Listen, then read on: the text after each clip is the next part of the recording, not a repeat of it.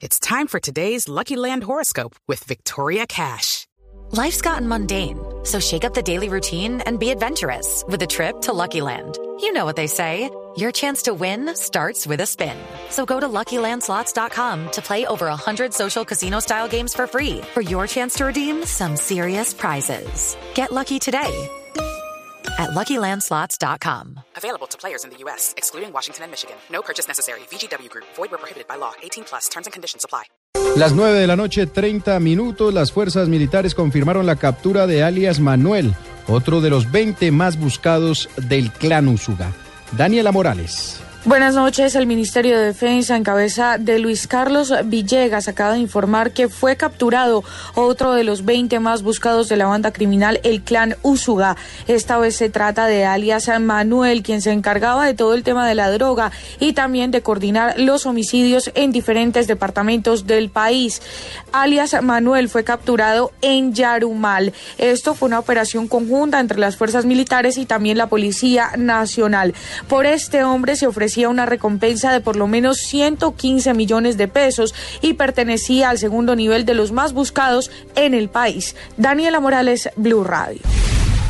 En Corferias, el procurador Alejandro Ordóñez estuvo en el lanzamiento de su libro y allí se ha referido a varios temas como el proceso de paz. ¿Qué dijo María Camila Roa?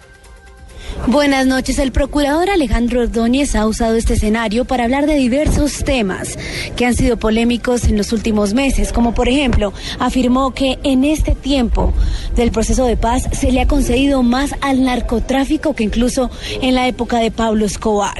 Escuchemos palabras del procurador frente al proceso de paz. En ello se equivocan cuando se dice que los colombianos apoyan sin reservas la consecución de la paz.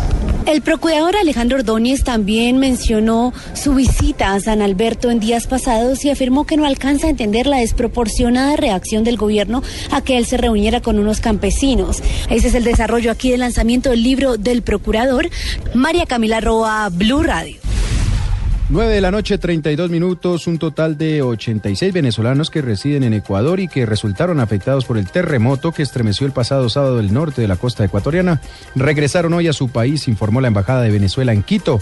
Una mujer embarazada que recientemente había estado en El Salvador fue diagnosticada con el virus del Zika en el suroeste de Texas, en Estados Unidos, según informaron las autoridades de salud de ese país. Ampliación de estas y otras noticias en www.bluradio.com. Continúen con la nube.